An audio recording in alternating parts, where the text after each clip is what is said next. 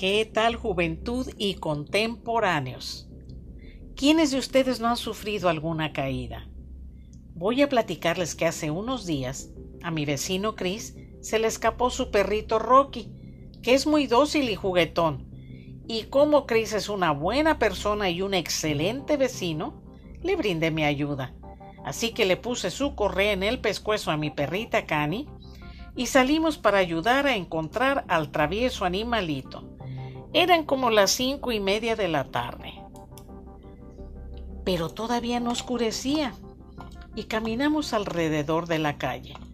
Tratamos de escuchar algunos perros ladrar, ya que eso nos indicaría que Rocky estaría merodeando por ahí.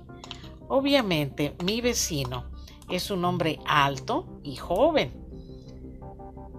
Y se adelantó un poco porque escuchó perros ladrar. Eso nos indicaría que Rocky andaba por ahí merodeando. Yo lo seguí, pero caminé un poco más despacio con Cani, quien mansamente marchaba a mi lado. De repente sentí que algo detuvo mi pie derecho y bruscamente me frené. Y es cuando sentí un empujón a la altura de mis hombros y caí al suelo sin siquiera meter las manos, como si me hubiera barrido en segunda base. Me incorporé lo más rápido que pude. Cris al verme se apresuró para ayudarme y abriendo sus grandes ojos me preguntó muy consternado que si me lastimé, que si podía caminar. Y es cuando me di cuenta que él ya traía a Rocky en sus brazos. Le contesté que de momento no me dolía nada, pero sonriendo le dije que me preguntara al día siguiente. Regresamos a nuestros hogares. Él entró a su casa con Rocky y yo caminé a la mía adolorida y apenada.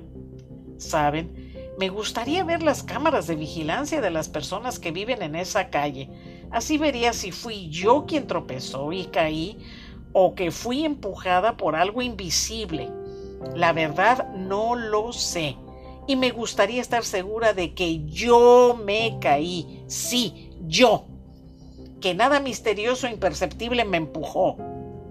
Al día siguiente, mientras sacaba mi correspondencia del buzón, Chris me vio, salió de su casa y se aproximó para preguntarme que cómo me sentía. Le mostré mi antebrazo lleno de raspones y me dijo Señora, es que no entiendo cómo se cayó. No venía caminando rápido, el suelo estaba plano. ¿Sabe? Su caída está muy rara. Le sonreí y le dije que pensaba lo mismo. Se despidió y entró a su casa deseándome mejoría. Reuní mi correo y mientras caminaba a mi casita, viendo al piso, por supuesto, Nuevamente pensé que verdaderamente me gustaría ver los videos de las personas de esa calle. Pero no soy tan atrevida y valiente como mi primo Temo, a quien no le importa andar escoltado por un espectro en forma de mujer, a la cual algunas personas ven, pero él no. Temo solamente siente su presencia. Desgraciadamente esta vez me quedaré con la duda, pero evitaré pasar por ese lugar. Además andaré con más cuidado y veré más el piso, ya que no tengo edad para caerme y menos sin poder meter las manos para tratar de no golpearme tanto. Bueno, la próxima vez que se tropiecen y se caigan o reciban un empellón, cerciórense de que fue un ser humano quien los empujó y no algo incorpóreo e invisible. Gracias por su tiempo y atención a este relato. Hasta la próxima.